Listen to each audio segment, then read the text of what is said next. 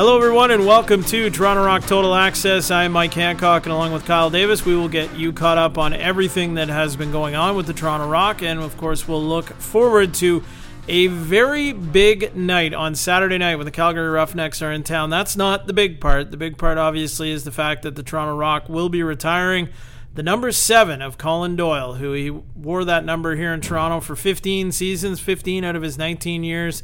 He was pretty well the icon, uh, the man here in Toronto for most of those seasons. Of course, in the early days, uh, he had a, a, very strong supporting cast, and not to say that he didn't in the later days either, but did win five championships in seven years uh, as a part of his first go around with the team. So. We'll get to uh, all that a little bit later on the show. Colin Doyle will actually also join us on the program, as will Toronto Rock goaltender Steve Fryer, better known to most folks as Deep or the Deep Fryer but he's kind of created this new per- persona that's just deep. so we'll dive into that. We don't know how far, but we'll dive into it.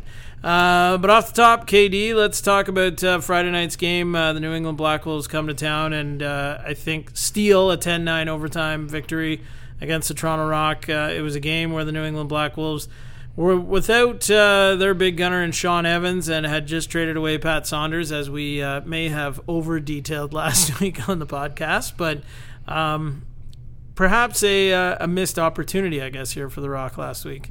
Yeah, I would have to agree with that. I, I mean, I'm on record here not looking too smart calling Toronto to smash New England last weekend or last podcast there, last episode, and uh, kind of ate my words on that one. But uh, I thought it was a missed opportunity, as, as you mentioned. Sean not in the lineup, big piece. He's really, you know, the draw the straw that stirs the drink in the offense there, and it just felt like Toronto could never, never just get away with the game. Like, uh, you know, they were New England hung around whether you know the Toronto scores, and not too long after New England's putting one back in the net, and it was just kind of one of those back and forth games. I didn't think Toronto had their their best effort, to be honest. From what from other games, what I've seen, they are capable of doing at least this year. Um, you know, even both goaltenders still great though. If you look at the 60 minutes, you know, nine nine, like nine goals is you'd be happy with that uh, coming out of a coming out of a game. But uh, unfortunately, you know, a, a, missed goal in overtime or a goal called back after a crease violation, and you know, it's kind of just how the game of lacrosse is. They go back down and bury one, and that's all she wrote. Yeah, I mean, I think what you did mention there about you know the Rock were never able to take control of the game, and I think a lot of those situations where they did score, and it seemed as though you know Matt Sawyer alluded to this after the game as well. It seemed that right on the back of every Toronto Rock goal was a New England goal, and they were never able to get on uh, you know a real serious run in that game and, and put the put some distance between themselves and the Black Wolves. Um, you mentioned Evan Kirk there. He hadn't had a very great start to the season. He may have had a good ish start to the season, but certainly not uh, of the same caliber that won him the Goaltender of the Year award last year. But he was in pretty good form on, on Friday night and was a big reason why they stuck in that game because I thought personally The Rock definitely outchanced New England, and especially when you're talking quality chances, shots where, you know, uncontested looks where, you know, I, I think in most situations, it really favored the shooter and not the goaltender, and the Rock were just not able to take advantage of it. And you know, you also mentioned the overtime goal that got called back, and Steph LeBlanc, how he you know ran in from the wing basically and pretty well untouched all the way to the net, and it's almost just surprising sometimes when you think about it that he he did end up in the crease at some point there with the amount of room that he had to kind of chart out his path to the goal pretty well uncontested. So a, a, little bit upsetting. And then you look at the play even that won the won the game for New England in overtime, which was just it was a weird one. You know, Latrell Harris runs the ball down the floor. He's kind of got Hickey almost in his back pocket that he could flip the ball to, but instead he tries to flip it to center. Phil Caputo, I don't think uh, necessarily expecting it. He kind of fumbles it a little bit. You know, Buchanan has a break. It looks like it's going to be a clear, clean two on one. He fumbles the ball a little bit and then somehow just kind of throws up a Hail Mary of a rainbow pass that finds Sheldon Burns. And I don't even think he was trying to pass the ball to Burns. I think he was trying to get it to Brett Manney, who was also over there. Burns picks it off in the air and uh, kind of surprised Rosie, I think, with that low shot. But um, kind of an error filled final goal on, on probably both sides of the ledger, really. But I, don't know. It, you get to a point, I think, in a season two where you can't leave too many of these games on the table. And now there are three games that are one goal losses, two of them are in overtime. And at some point, you have to start to come out on the good side of some of those if you're going to end up near the top of the standings. And that's maybe the only thing you worry about, really, if you're a Rock fan right now, is that, you know, there has been some games left on the table. But at the same time, the positives are this team's five and four, they're still in second place, and the teams below them are beating each other. Nobody's really getting on a run. Nobody's separated them, themselves either in spots three through five. And when you look what went down in the end of that game against Buffalo and Rochester, uh, or between Buffalo and Rochester, that you know nobody could have expected. And really, I guess when you think about it, that result kind of favored the Rock too. That Buffalo hung another loss there. They haven't been able to get on a run either. So still uh, some positives to draw on, despite the fact that uh, you know there was a loss on Friday. Yeah, of course. Like you said, you're still you're still second in the East. You, you know, it's uh, considering the strides I think personally this team has taken from last year. Uh, you know, we already matched our win total. Uh, like I said, again, second in the East. We've had, and we've said it on this show countless times. Every loss, we're not coming back here and saying, you know, they got beat tonight, and it was just evident that team outplayed them or is that much better than them they've they could have had every one, and I'm not yeah. saying that just biased here to, towards Toronto. Like legit two overtime losses. You know the Georgia game, we all know what happened there, a late loss. This one, you know, you're what a couple inches from Steph burying that, and it's and it's a good goal. Even like you said, some of the saves Kirk was making. There was that one one save he made. Uh, I don't not exactly sure how it happened, but they even went up went upstairs on it because uh, he kind of came across, knocked the net off, thought it may have went by him. It was I thought it was a great save, but uh, yeah. like those are those are the kind of looks Toronto was getting that night, and uh, I mean they just didn't seem to be dropping. But yeah, still lots of positive, lots of lacrosse left here too, and you know being in second place, you still do control your own fate essentially. You know you got two more versus Buffalo, they're catching you. You still got New England. Uh, Georgia's obviously up there, but uh, in terms of Rochester as well, you took the season series from them. You win the games that you're, you're supposed to win or, or have to win at least, and you know it's going to make it hard for them to uh, to catch you. Yeah, and I think something else I kind of wanted to bring up too that uh, I often have this conversation with a few folks around the league about is that the Toronto Rock have a very advantageous setup, really, toward you know in, in comparison to pretty well every other team in the league, and the fact that you know we're sitting here in the boardroom, like we always say, at the Toronto Rock Athletic Center, but you know, guys have the ability to come here, work out, shoot around whenever they want. There's a very regular practice schedule of Tuesday nights when everybody just drives from home or from work and heads home, and you know, in most cases, sleeps in their own bed at the uh, at the end of things here. Um, it's it's a big advantage, especially I think when you're starting the season and through training camp. There's a very regular schedule here. It's Tuesday, Saturday. There's not there's not cross country flights involved here to get in three practices in two days. You get into a very regular routine very quickly if you're playing for the Toronto Rock. And I think that has often translated into a very quick, fast start for this team. And we've seen it for the most part every year since this building has built, really been built.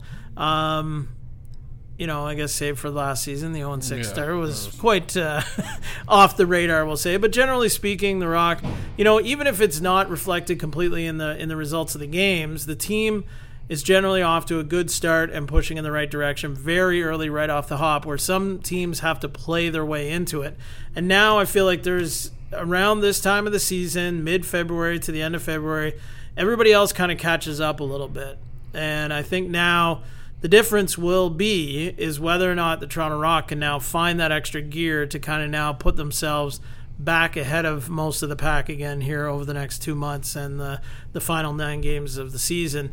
Um, we didn't necessarily want to do report cards, I guess, today, but um, overall, I think uh, I don't know if you're giving an A plus necessarily to this group to this start because there has been a couple of games left on the table. But uh, if you were to give a grade um, to this team so far, we don't have to go through goaltending, defense, offense, any of that kind of stuff. But overall, if you were to give a, a midterm grade here to this club, what uh, what letter grade would you be giving them? Yeah, it's a it's a good question. Uh, I'm gonna have to go with uh, you know as as you mentioned, I don't think you can go with an A plus. Even even an A. I, I remember in school if I had a if I had a B, a B plus, I would be quite thrilled with that. so, so I mean, I'm I'm going to give them in, in that range a, a B or, or, or, a B plus there.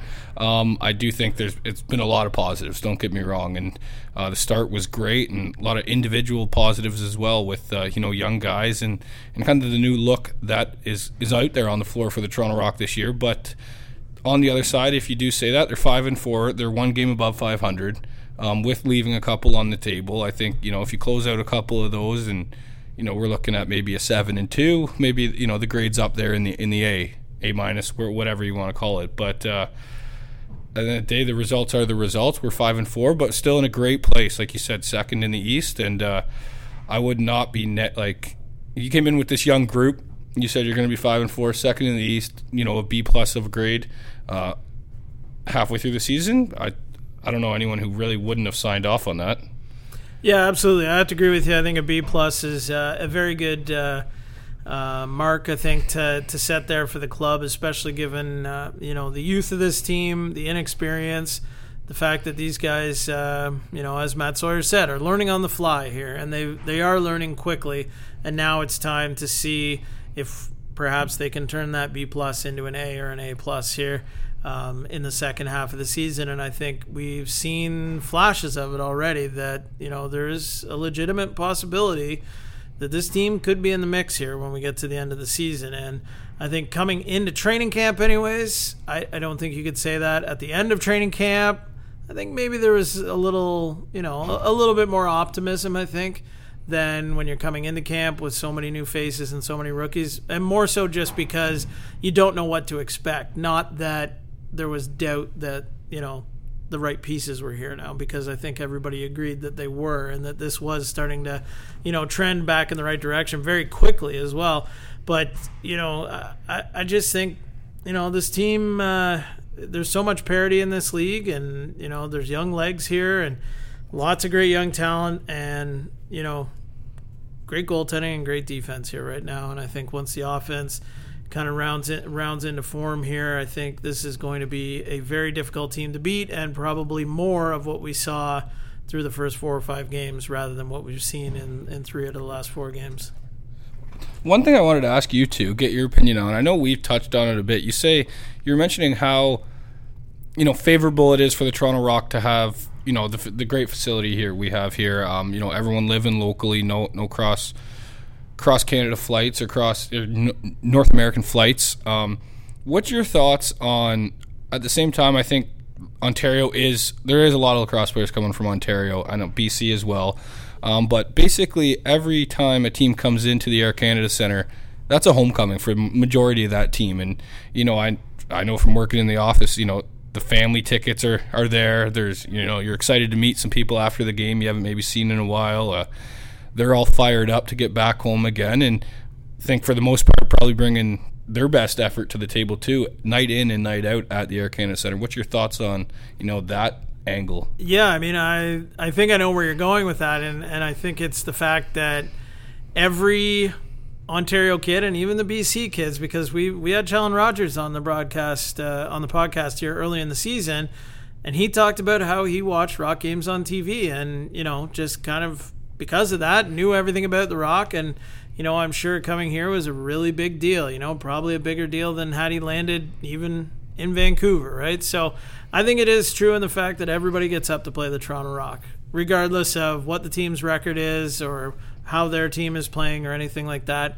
It is a big game when they come to Toronto, and no matter how many times they've done it, it is a big game. You're playing in front of family and friends for the most part. For for the bulk of the players on pretty well every team are from Ontario, like you said, and um, yeah, I think it's it's something probably that isn't really factored in enough. Is that it's not like you're going into a Rochester on a Sunday afternoon to play the Nighthawks, and that's no knock against Rochester whatsoever.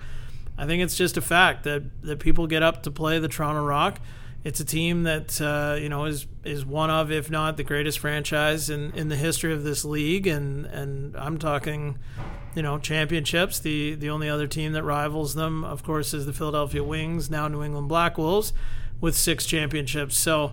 Um, Yeah, I think you're bang on. It's a bit of an X factor that probably doesn't get calculated all the time, and that uh, it it is a tough place for the Rock to play in because the team coming in to play them is equally as uh, pumped up to go here, or more so that they're playing at quote unquote home. So.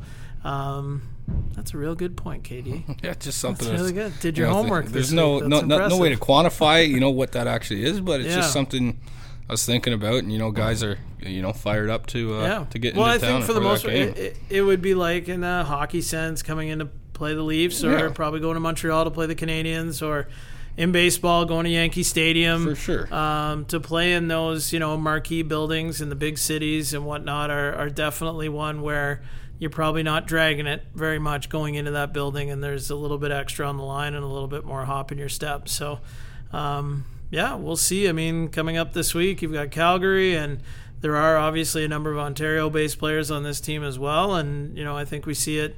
Georgia seems to be a team. The Swarm always has a, a lot of Ontario players and a lot of younger guys as well. We've seen um, in recent years playing for that team. So.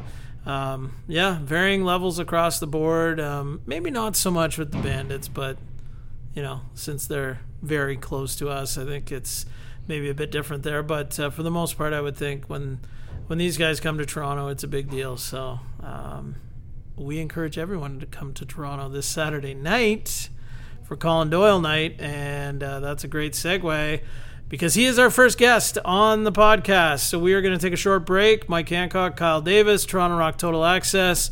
The man, Colin Doyle, is coming up in studio with us. Stay tuned. We'll be back in a moment. Tonight we're gonna flip and trip and let it all hang out tonight. We're gonna say what we like. Cause yo yo, we wanna know how many Welcome back to Toronto Rock Total Access. I'm Mike Hancock along with Kyle Davis in studio here, and we now welcome our first guest of the show, none other than the man of the week here, Colin Doyle. Colin, how are you doing? I am fine, thank you. Thanks for having me on. All right. Well, uh, obviously, this is a massive week for you, but uh, we're talking about retiring your number, and this is one story I don't think I've ever heard from you. But I started thinking today, the number seven. Why? Why were you number seven? Why did you choose that number uh, when you were younger? I think uh, like a lot of young men, I believe I just liked how it looked on the jersey. Uh, all of my athletic idols, none of them were seven. Rickey Henderson, Isiah Thomas, 24, 11, Patrick Ewing, 33. Uh, I just think when I first signed up for lacrosse, there was a kid named Daryl Wilson who had number seven, and I thought, man, that looks good.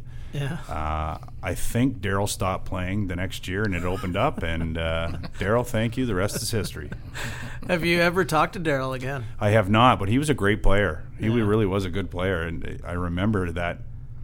We I didn't think that this story would ever have any relevance, but I remember Daryl Wilson's name forever. And uh, like I said, he was a slick pla player. We lost him somewhere in Tiker Novice, which was too bad. Yeah. But uh, the number opened up, and uh, I would say to this day, it still looks good on a jersey.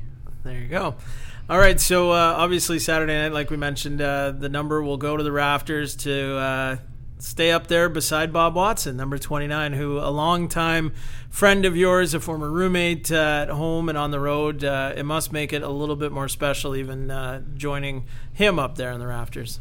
Yeah, no doubt. I mean, uh, speaks volumes uh, to have your jersey raised to the rafters, but to have it up next to his, in my opinion, you know, he's the he's probably one of well, he probably is the greatest rock of all time, and uh, he was a rock for me in a lot of ways more than than just as a teammate. He's been a great friend and a great mentor, so means a lot to me. Uh, conversely, on the other side of it, he's probably getting sick and tired of having to do all these things with me. So, Bobby, I apologize. But I do look forward to spending all those times in the rafters together. But uh, yeah, uh, some days I think I run a bit long on him. So uh, I'm going to enjoy it, and I'm sure he'll enjoy it too. But uh, if that means we have to spend a ton more time together, he probably will not be for it.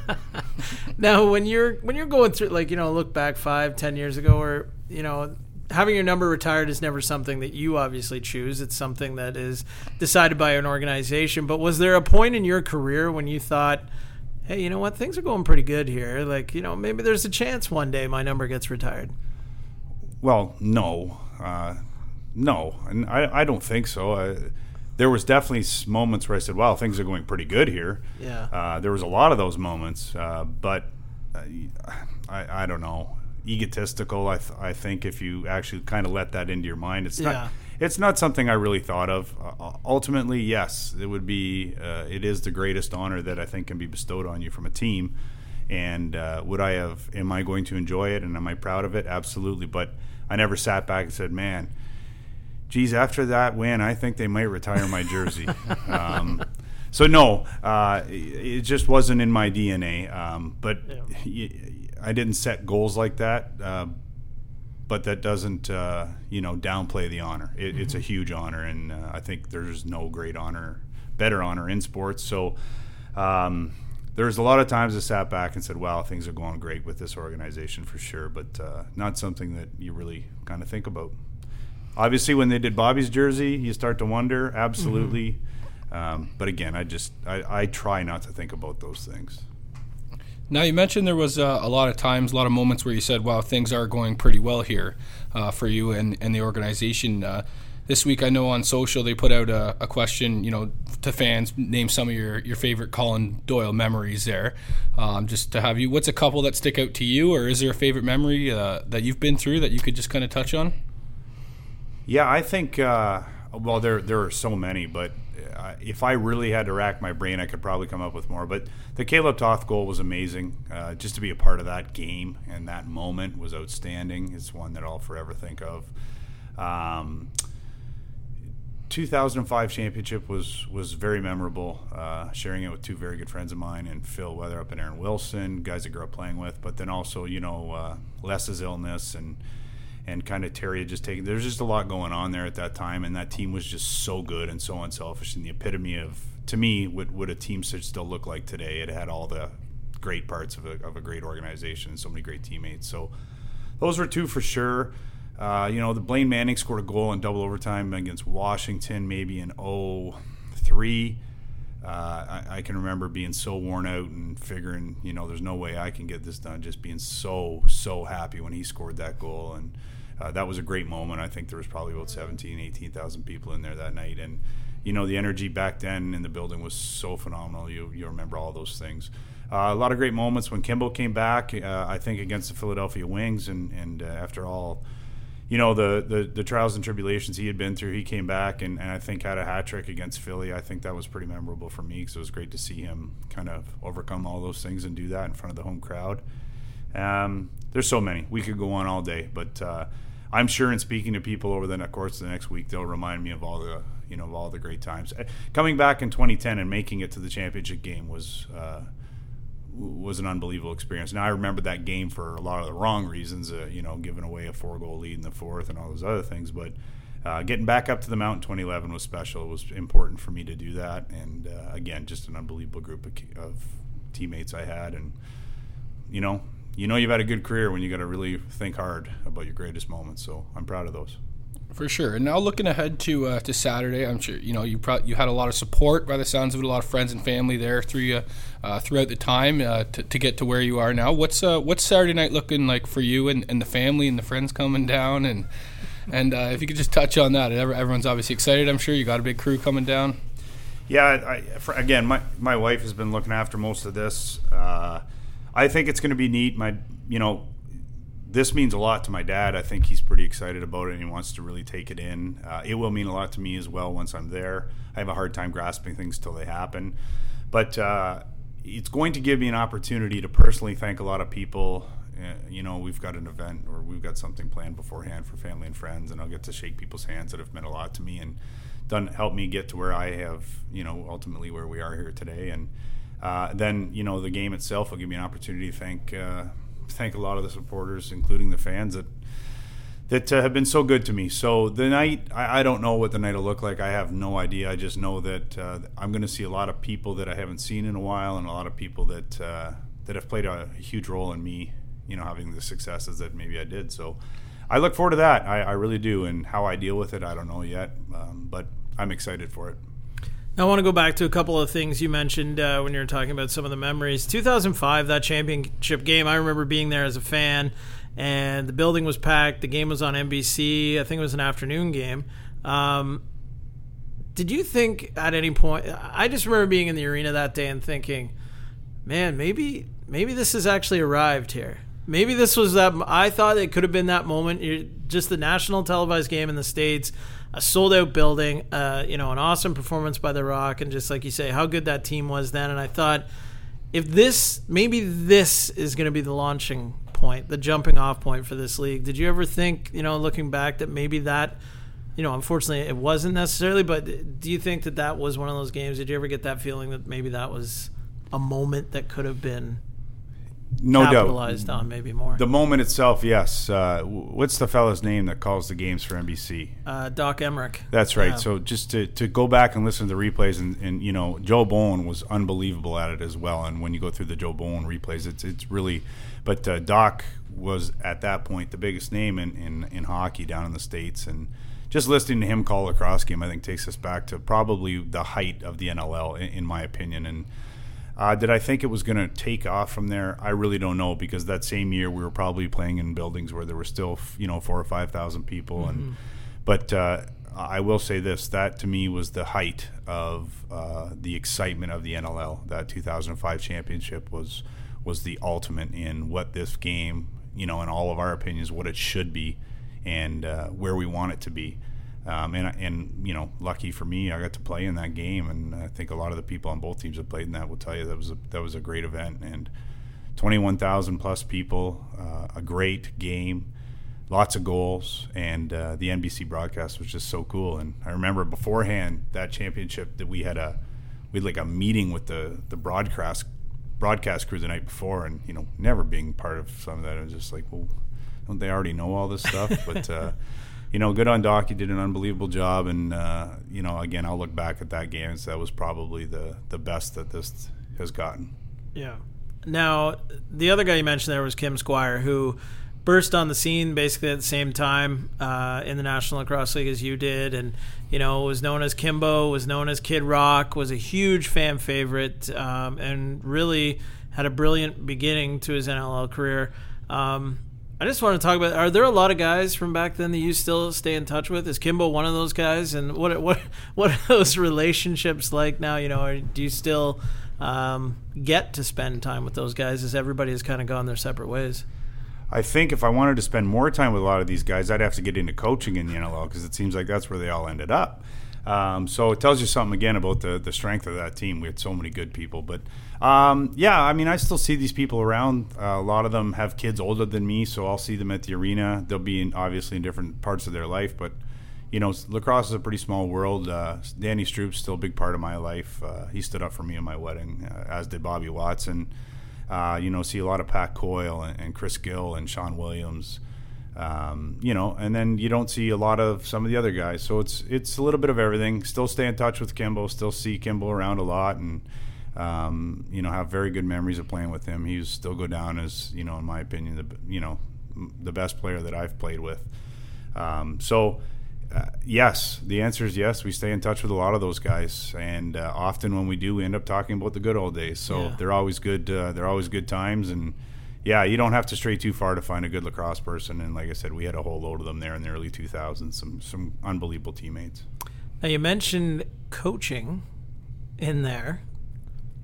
Um, do you uh, do you have any designs on possibly getting involved uh, at the NLL level, or is it something you think you're going to put in some time in in possibly junior A, get your feet wet in that regard, or you know, is this something you want to? Because a lot of guys have been stepping from the floor, taking off that jersey, putting the suit on, and stepping right behind the bench. And, you know, it's not very uncommon that guys are making that leap. So, um, you know, you obviously haven't done it right away, but is this something that maybe in the coming years that you'd like to do?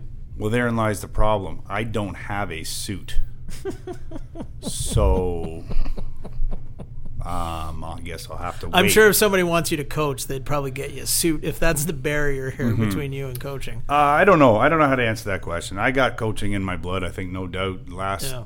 10, 12 years of my career, I, I felt like my mind is a coach's mind. I, I know this game well. I think I can translate that to, to the kids playing the game nowadays. But I don't have a plan to coach. Uh, there is no plan in place. I don't plan on taking on a junior team anywhere or doing any of that. Um, so I don't know. Uh, time will tell.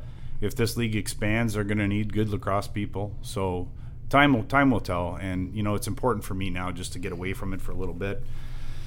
You know, get my space, um, enjoy it as a fan. So uh, I don't know how to answer that question. Obviously, at some point, that will certainly be something I would look at if the right opportunity presented itself.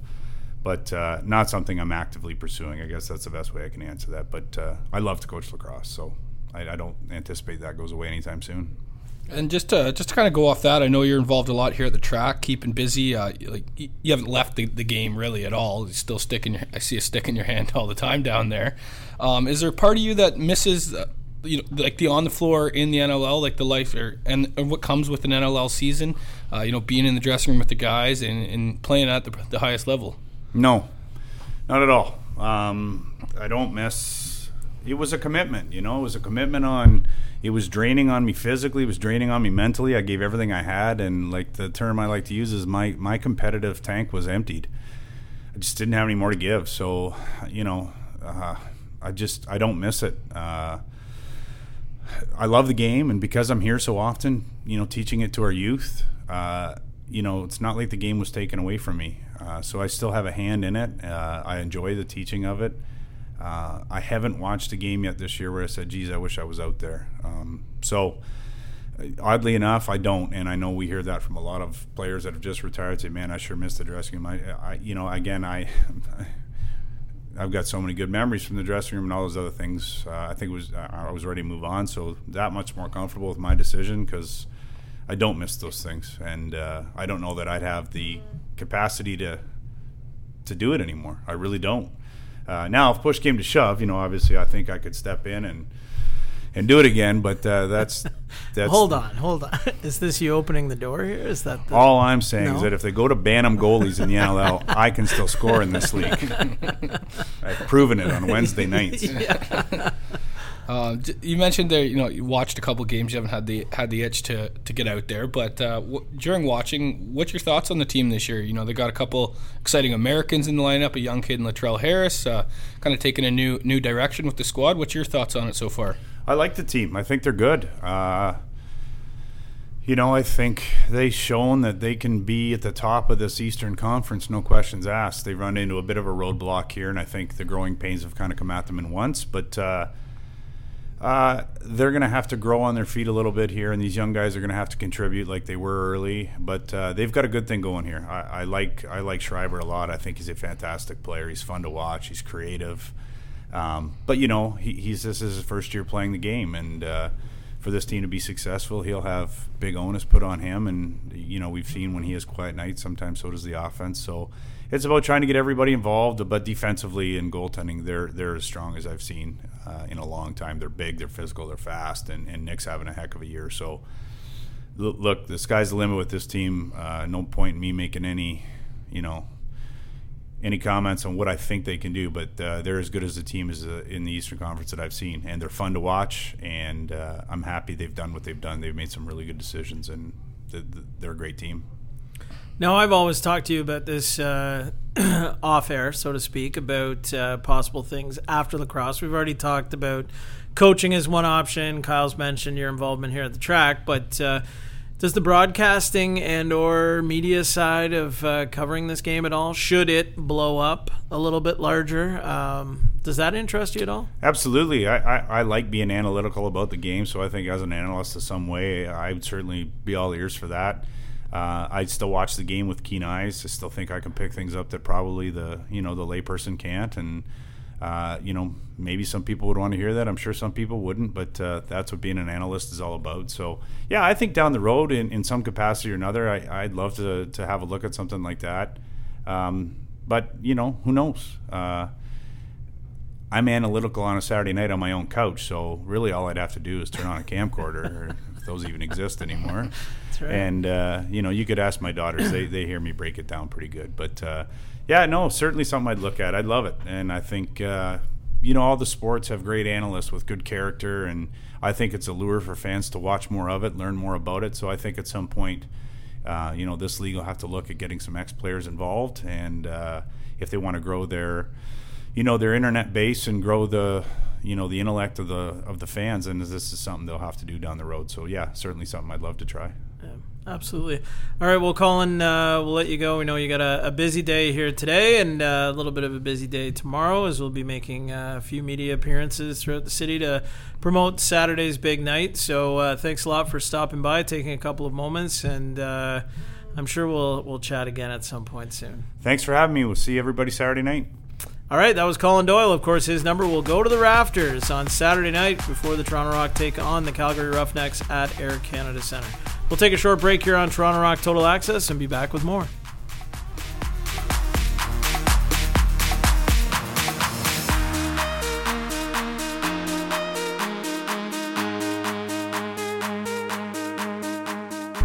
Welcome back to Toronto Rock Total Access. I'm Mike Hancock along with Kyle Davis as we are still continuing to get you updated on the Toronto Rock, everything going on as we lead into Colin Doyle night here this Saturday. Uh, great conversation we just had with Colin, and now we're about to welcome our second guest into the studio here on the podcast this week. None other than Toronto Rock goaltender Steve Fryer. Steve, how you doing?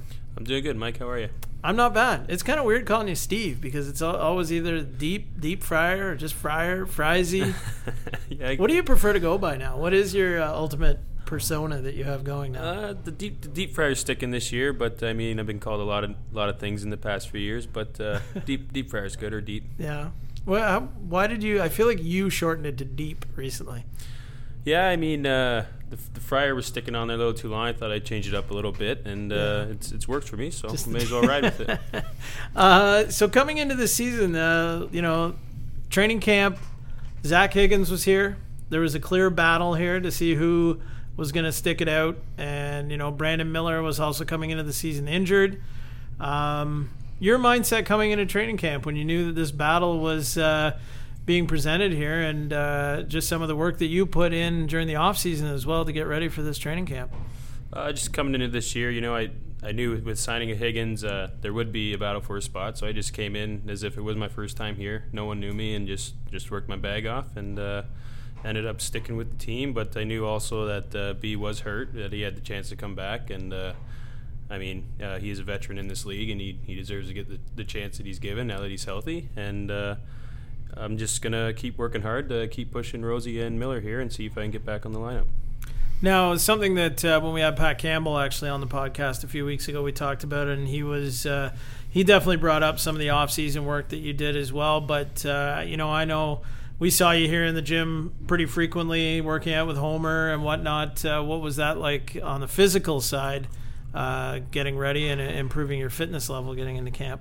Uh, I will say it was a bit different for me. Uh, I'm not usually a guy that you find in the gym, but uh, you know, as I'm, not getting any younger, as I'm getting older, I'm starting to realize I need to be in better shape every year. So uh, I, you know, spent a lot of time with Homer. He's uh, he really knows what he's doing in there, and to be honest, I think he really did help me uh, get to where I am today. And coming into this year, I was 15 pounds lighter, and I owe a lot of that to him. And you know, even now the season's rolling, I still try and get there as much as I can. Obviously, not as much with the season going, but uh, just try and stay in the best shape I can. Now you did mention about working working hard to get back in the lineup. Um, now that Brandon Miller is back and on the active roster, um, yet to see any action himself yet. But um, what I guess how does your mindset change here now, going from being on the active roster to on the practice roster, a spot where you had found yourself in previous years, but um, coming into this season, you know, knowing that you would start the year on the active roster and then now going back to the practice roster, just your your mindset and how you're preparing week to week, and even how you come into something like a practice here tonight on a Tuesday. I mean, I just, uh, just, just come, just come into the rink as, as if I'm on the active roster, you know. And uh, even though I'm not there, it might seem a little cliche, but I just need to just keep, keep working. That's all I really can do. I can't mope around or show the guys I'm upset about where I am because I'm obviously not the happiest about it. But I just got to keep being a team guy, keep taking shots, keep working, and then hopefully uh, get the coach's attention. You mentioned, uh, you know, B's been around this league for a long time. Rosie's, uh, you know, an experienced goalie in this league now too. As, uh, I mean, I know you're, you've been around the team for a while now. You play with a lot of the guys in, in the summer with the Oakville Rock as well, though. But what, a, what has B and uh, Rosie meant meant to you in uh, in terms of you know sharing their experience, helping you along the way, giving you little pointers here and there. Like at the end of it, you know, there is a competition for for one goalie spot per game, obviously, but you're on the same team working to the same common goal. Yeah, I mean, we all uh, we all support each other. I think very well. I mean, uh, playing it, I actually got the chance to play against Rosie back in junior, which was you know back then we didn't really get along, but now I consider him one of my better goalie friends in, in the National Lacrosse League. Um, also playing with him in the summertime, we kind of gotten a lot closer over the years, but. Uh, you know, uh, he's he's never one to come to the bench during a timeout and ask me a question here or there, as as I would to him. Um, and, and, and then going to B Miller when I uh, got drafted into the league, he I was actually his backup back in, in with the Philly Wings, so uh, it was kind of nice, you know, p- being with him there. Then I got I was here before him, so he kind of welcomed me in the league there, and I kind of welcomed him here. Um, but yeah, no, we uh, the three of us do get along really well, and uh, it it may, it may seem weird because we all are trying to battle for one spot, but we all understand how this league works, and if if we're not getting along, the guys will see that, and the, it just it just won't work, right? We we wouldn't be here if we didn't all get along as a tandem. So I, f- I feel you can ask either one of them too, and they'd say the same thing that we we do get along really well, and I think that's it's working for us.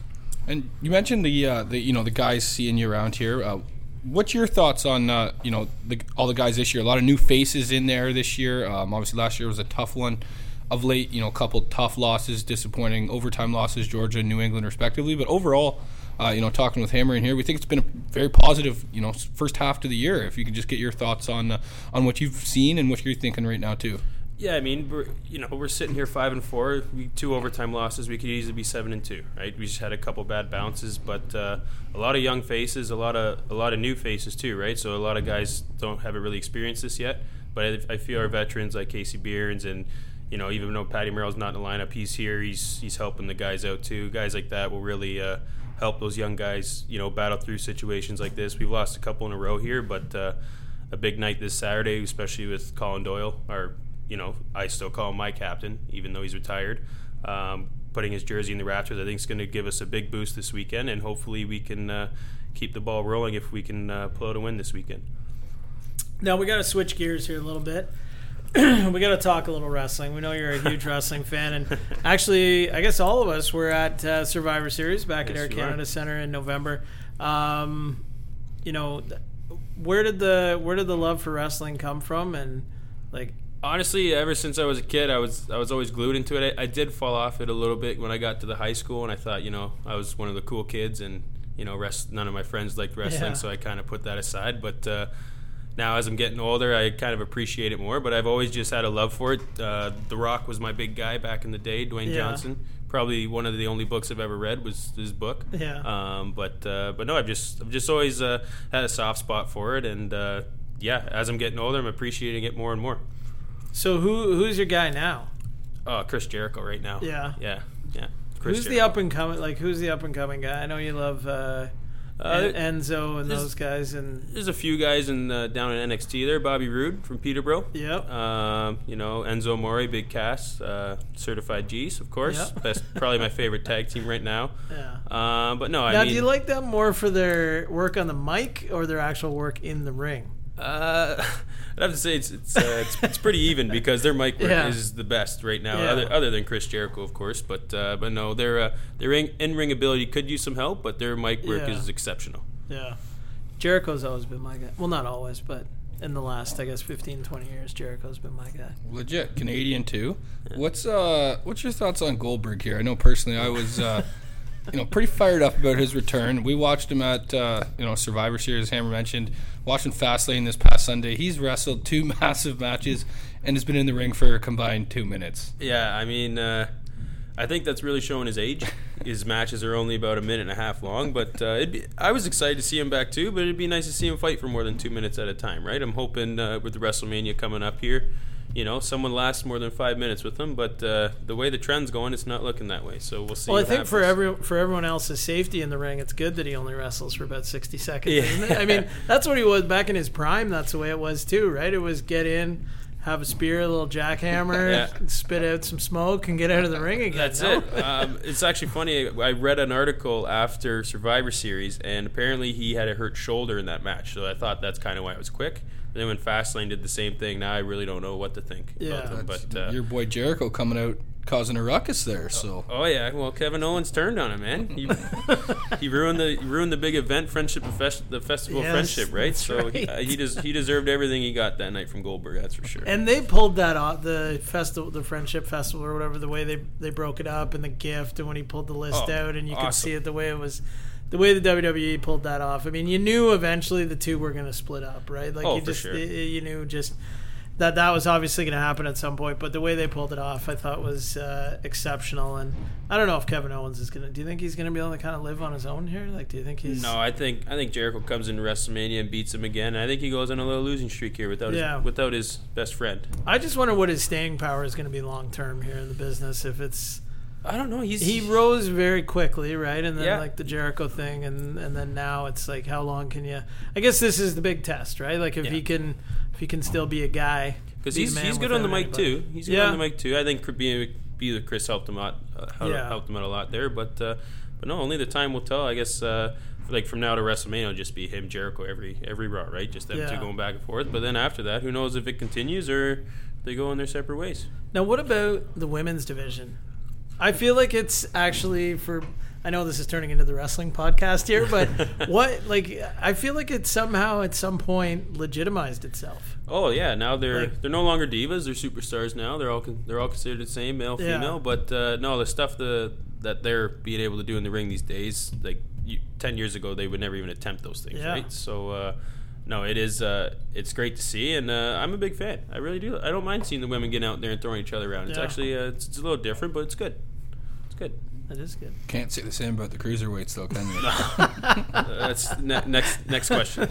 oh wow the deep says no cruiserweights see the cruiserweights used to be like and that's the funny thing is it was a real calling card of wcw way back when it was jericho and dean malenko and those guys like the cruiserweights were the great stuff oh, and Oh, then yeah. now obviously it's But now everyone, everyone can do the stuff they used to do, Yeah. right? You know, you, Yeah. had, you had Braun Strowman jumping out the top rope, 700, 300, Yeah. 7 foot, 300 pound guy.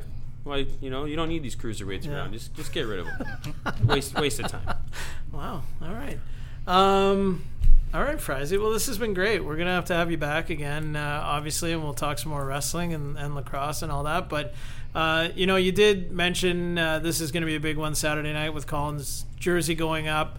Um, you know, he he's meant a lot, I think, to everybody in this organization in, his own special way.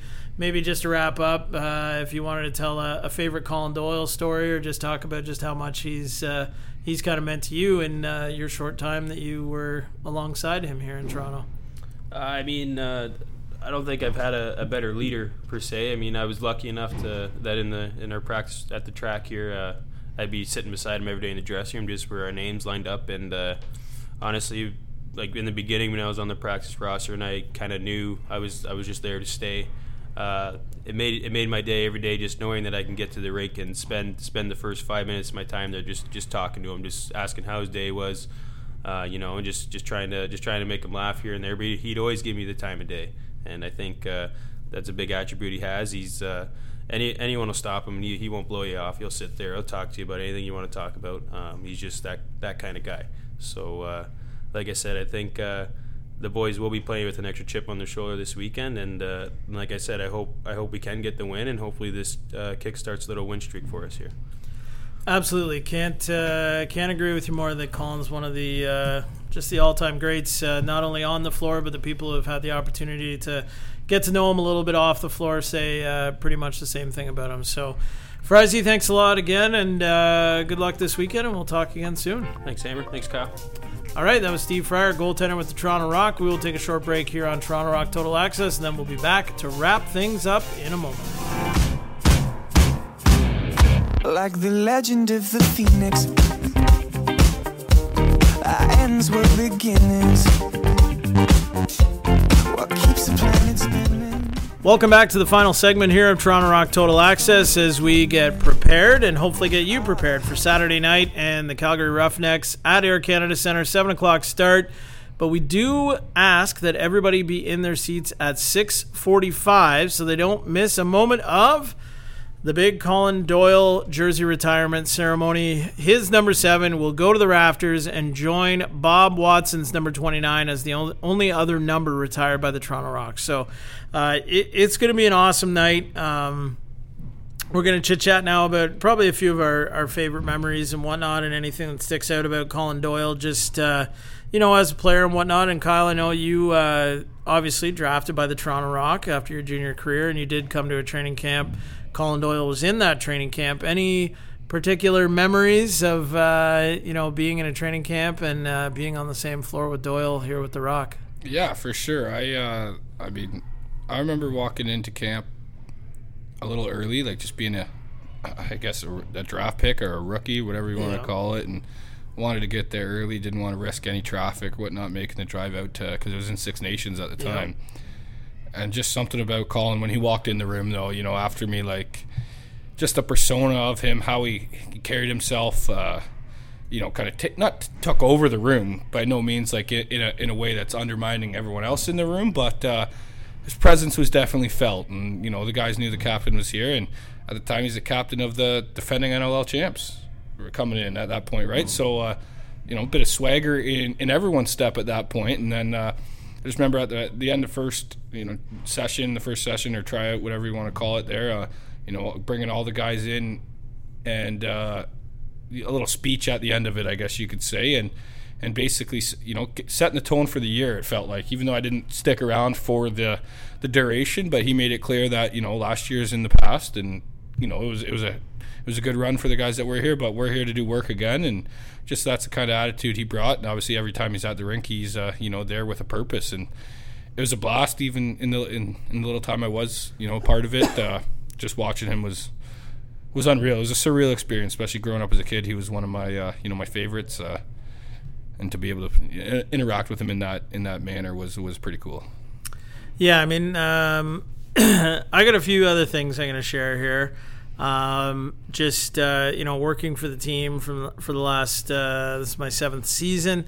Um, but in my first year, I think just one of the things I um, found originally was how hard Colin Doyle practices. That was one of the very first things I can remember. Just watching him practice and how hard he worked in practice, I was absolutely blown away because I think to some degree, when you're from the outside, you think, you know, Colin Doyle's the superstar. He's the face of the franchise. You know, he had been back with Toronto for one year at that point already. Uh, but just watching as a fan in previous years, I just thought, you know, um, as a superstar, maybe he's not the guy that's uh, you know going 140 percent every time that there's a practice, but um, he competed so hard in practice and worked so hard. Um, to say that a guy was a leader and really set a tone like that was something that you know, um, you know, it couldn't be any more truer than uh, than it is about Colin Doyle and just his work ethic. And like you say, he's coming to the rink to do work and and he had a job. And it was interesting to hear him say even earlier in the podcast here just to talk about how his competitive tank was empty. And, you know, I think there was a lot of times at practice where, you know, you'd think, you know, what does this guy have left? It's a Tuesday night, and especially like you say, when we were in Six Nations originally, um, before the track was built here, and just how hard he went every single time he was on the floor, and and never left anything, uh, you know, in the tank. And uh, eventually, it got emptied, and uh, that's kind of why we're we're here. And Colin's 39 years old and had a, a brilliant 19 year career in the National Lacrosse League. 15 of them with the Rock, one of course with the Ontario Raiders, and uh, and three years in San Jose, where he was uh, a pretty darn good player there for the Stealth as well. So. That was one thing that stuck out. Another one was uh, personal, a couple of personal memories, really. First, in 2011, my first year with the team, uh, everything went great that year. Uh, the team won the championship, and uh, I thought, hey, here we go. This is going to be another run of maybe a few championships in over a four or five year period. Excuse me, but uh, obviously that didn't happen. Another trip back in 2015, but I just remember being a part of the uh, post game celebrations in the locker room, and I know this is going to sound weird, but you know, at that time, my first year with the team, and and uh, you know, you get welcomed with open arms, but uh, you know, Colin grabbed a cooler filled with ice cold water, and I got dunked. Like I was, I got the cooler over the head in the dressing room, and I thought, well, that was actually that was kind of cool. You know, sometimes you'd think uh, maybe that wouldn't be the most fun thing to do, even though you're as a part of a celebration. And at that time, I was still doing some work post game because we were at the game, and I had uh, you know other duties to take care of. But uh, that was one thing that was pretty cool. Um, and just being a part of that whole celebration in the locker room and being able to have a drink with the guys after the game and celebrate what was, uh, you know, a, a, great year, a very long, hard week of work as well. But uh, that was uh, a big thing uh, for me in terms of with Colin and that and being what Colin was. And then just the other thing, and I mean, uh, over the years, there was a, not a million of them, but a lot of them. And that was going to appearances with Colin and going to do uh, media hits or you know an appearance at a at an event or a charity event or going to visit somebody at a hospital or but accompanying him on a lot of those PR trips um, just the ongoing battle that I would have with Colin Doyle about whether or not he would wear his jersey when he was going in to do a TV appearance or any kind of interview or anything. And you know, me from the PR side, I always thought, you know, we need to get that rock logo out there all the time. And Colin just never wanted to wear his rock jersey. And even I think uh, last season, as we were going to one of, uh, you know, the last appearances, and it was kind of beginning to maybe set in a little bit that this could be his last year, you know, and kind of joked and got out of the car once at an appearance. I think uh, it might have been CP24, Breakfast Television, one of those. And I just had the jersey in my hand, and he just kind of looked at me and, I was like, come on, just you know, one more time here, kind of thing, and just threw him the jersey, and he's like, okay, but you know, I could tell he still just wasn't happy about wearing it. So that was kind of a little back and forth that we uh, that we always had over the years. But um, just an amazing guy off the floor, and uh, he's always got a one-liner. And he's always got maybe a little bit of a dig here and there, but uh, it was always in the right place and at the right time. And he always had the right line in the dressing room. Uh, which I think we've heard Jamie Dawick talk about on the podcast earlier this year too, is just uh, you know just an amazing guy, and uh, you know it's too bad the way I think last season ended for him with the injury and, and not having another chance to to play a game and say goodbye. But this is probably just about as good of an opportunity to you know welcome all the fans back into the Air Canada Centre one more time to you know put their hands together and stand up and pay tribute to Colin Doyle and hopefully Saturday night's crowd is uh, reflective of that, and um, you know we're looking forward to just a great night.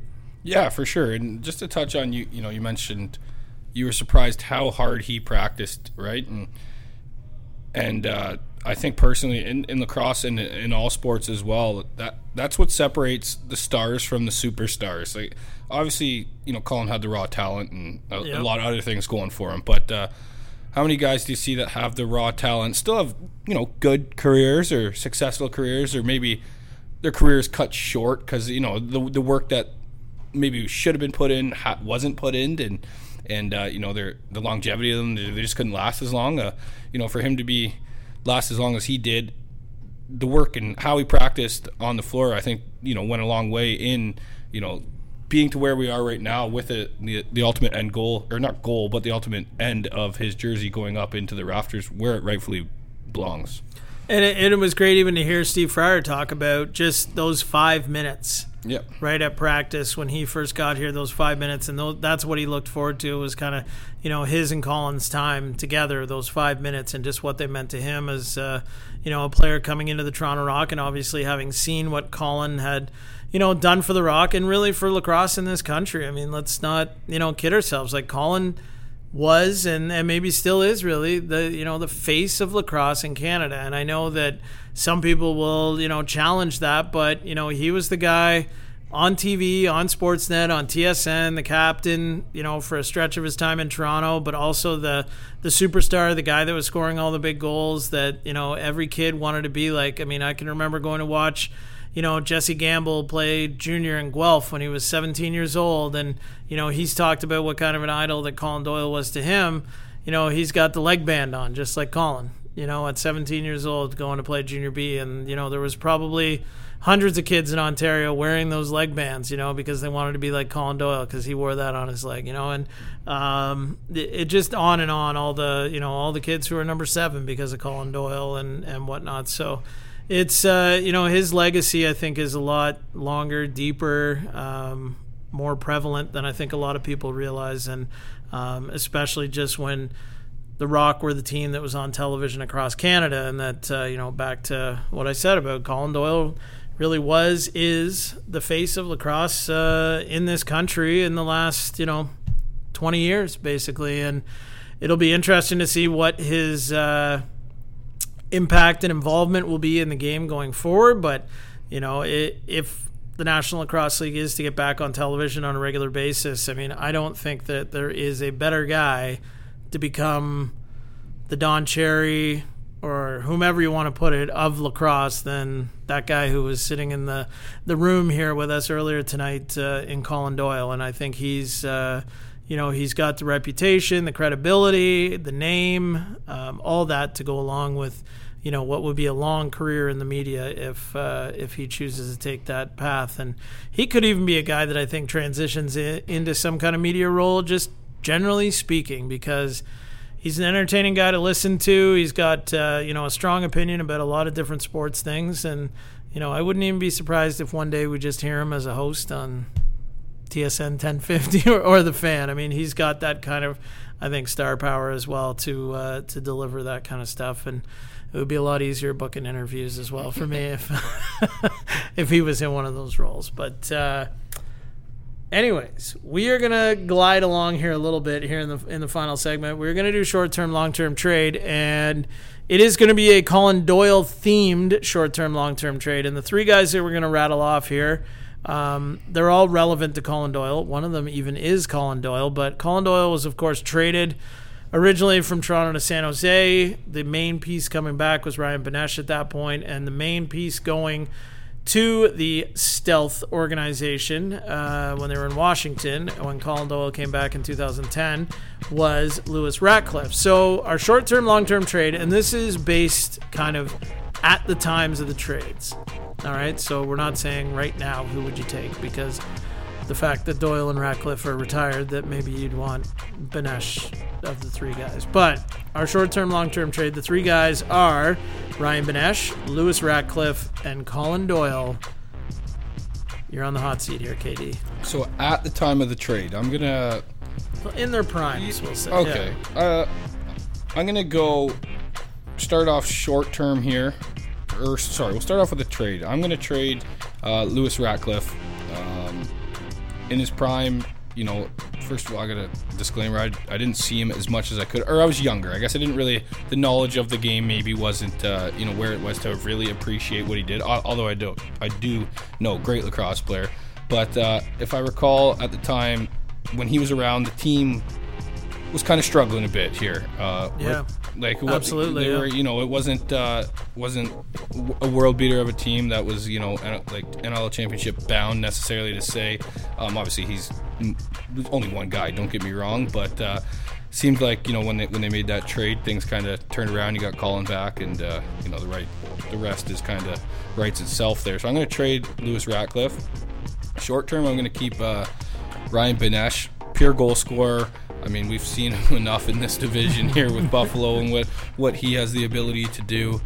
Uh, you know, playing against him, he's torched torched me a couple times, or my teams a couple times. Um, especially at the time of that trade, as you were referring to, he's a younger guy in the league, and with his upside is just, you know, sky's the limit for him at the time, and, and he's paid up to be a, a hell of a ball player in this league. And you know, like I said, we still uh, every game Buffalo comes into town or we go to Buffalo, we're saying we got to hold Benesh, Yep.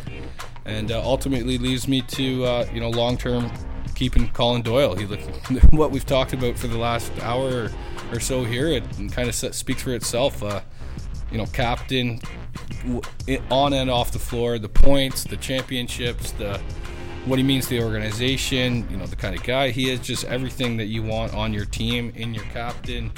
And uh, as a fan, I know tons of people, you know, are looking forward to the, to the game this week because he means that much to them, right? And uh, so I'm going to keep Colin long term. And uh, you know, if he could bring me one championship, let alone the amount he did, it'd be a good investment.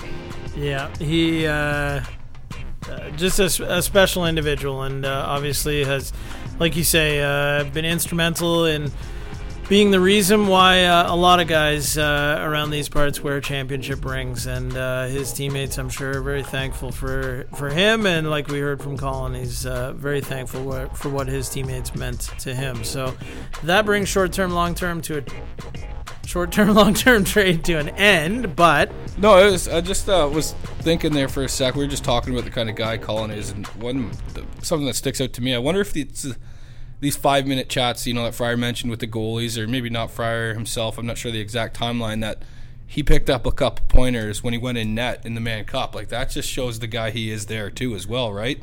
yeah, You're I taking mean, a top scorer out of your lineup in a Mann Cup game, jamming him in net, and he pulled through.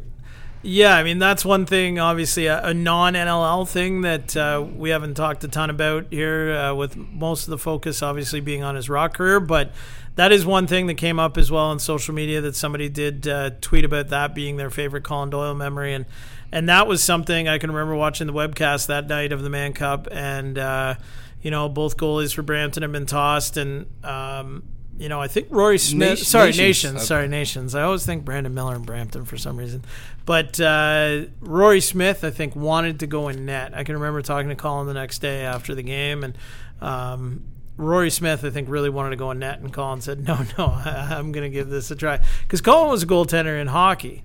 Right, so I think he felt like I mean, and it looked like it at times. He had a few two pad stacks in there while he was in net. So, but it was amazing. It was just amazing Just to watch. And- Crazy memory. as it was going down, I just thought, uh, you know, this is something that, like, you know, you wish the game was on TSN or that the story was even bigger than, uh, you know, it, it ended up being a, a somewhat of a big story, like on the, I guess you could say the the lower level of the sports pages there, but um, definitely something that made a few headlines here and there. But I think, you know, had that game been on, you know, national television or you know some kind of regional feed instead of uh, just a webcast, that story probably would have been an even bigger story. But that was. Uh, it was insane. And when you think about, you know, the equipment was soaked, you know, Colin talked about just how heavy the gear was and, you know, it wasn't like he was just going in fresh. So he's already bagged from playing, right? And then he's got to throw this gear on and, you know, shut things down for I think it was about 11 minutes or something. He, he played in the third period. So,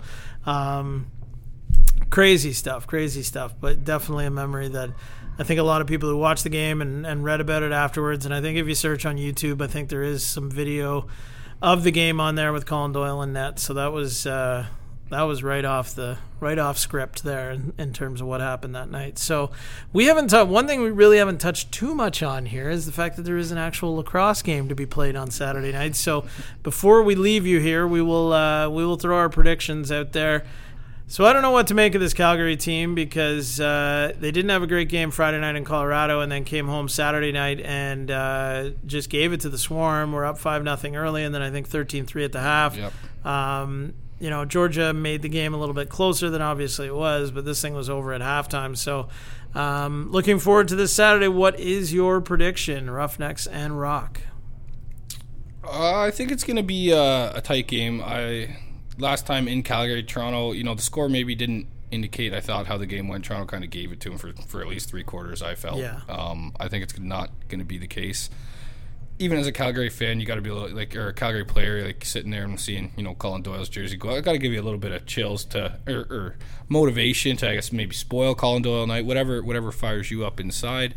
But I'm gonna go. Uh, I'm gonna go a 13-10 Toronto bounce back win.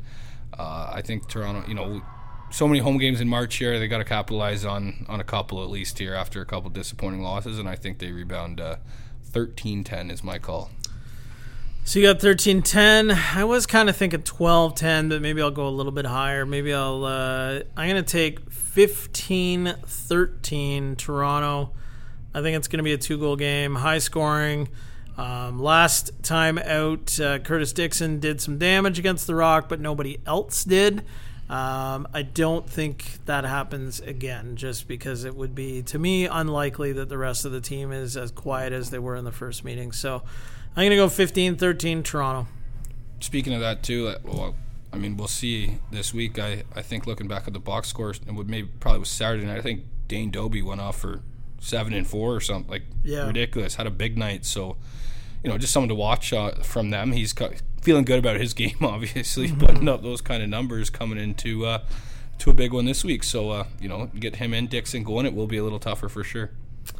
Alrighty, folks. Well, I do have to remind you if you've been listening to us on SoundCloud, you can now uh, download and subscribe on iTunes. The uh, Toronto Rock Total Access podcast can be found there now as well. Um, tell a friend about it. Listen in. We uh, would like to think it's been pretty entertaining so far. And if you've got any uh, feedback, suggestions, uh, please feel free to send them directly to Kyle. I don't really want to hear them, so just send them to Kyle. all right. No, you can send them to me, wherever. Find us on Twitter, Facebook, all those other spots. But most of all, make sure you get a ticket and get in the building for Saturday night. It is a big one, not only for the Toronto Rock, the 2017 version, but really for the Toronto Rock, the fan base, the city of Toronto, everybody who's ever been a rock fan or even a lacrosse fan here in Canada. If you've got a opportunity to get down to the Air Canada Centre, take advantage of it. Get there however you can Saturday night. Uh, lots of tickets still available. Great seats available for Saturday night. So make sure you grab them. TorontoRock.com or, of course, at the ACC box office. And we should remind people if they do buy at the ACC box office, you do save a little bit in those Ticketmaster fees. So, uh, not a bad idea if you want to do that on game day or even just any time leading up to the game. You can uh, grab your seats at the ACC box office. So, that'll about wrap things up. So, in the meantime and in between time for Kyle Davis, I'm Mike Hancock saying that's it, that's all. Another edition of Toronto Rock Total Access is in the bag. We will chat next week. Stop the run.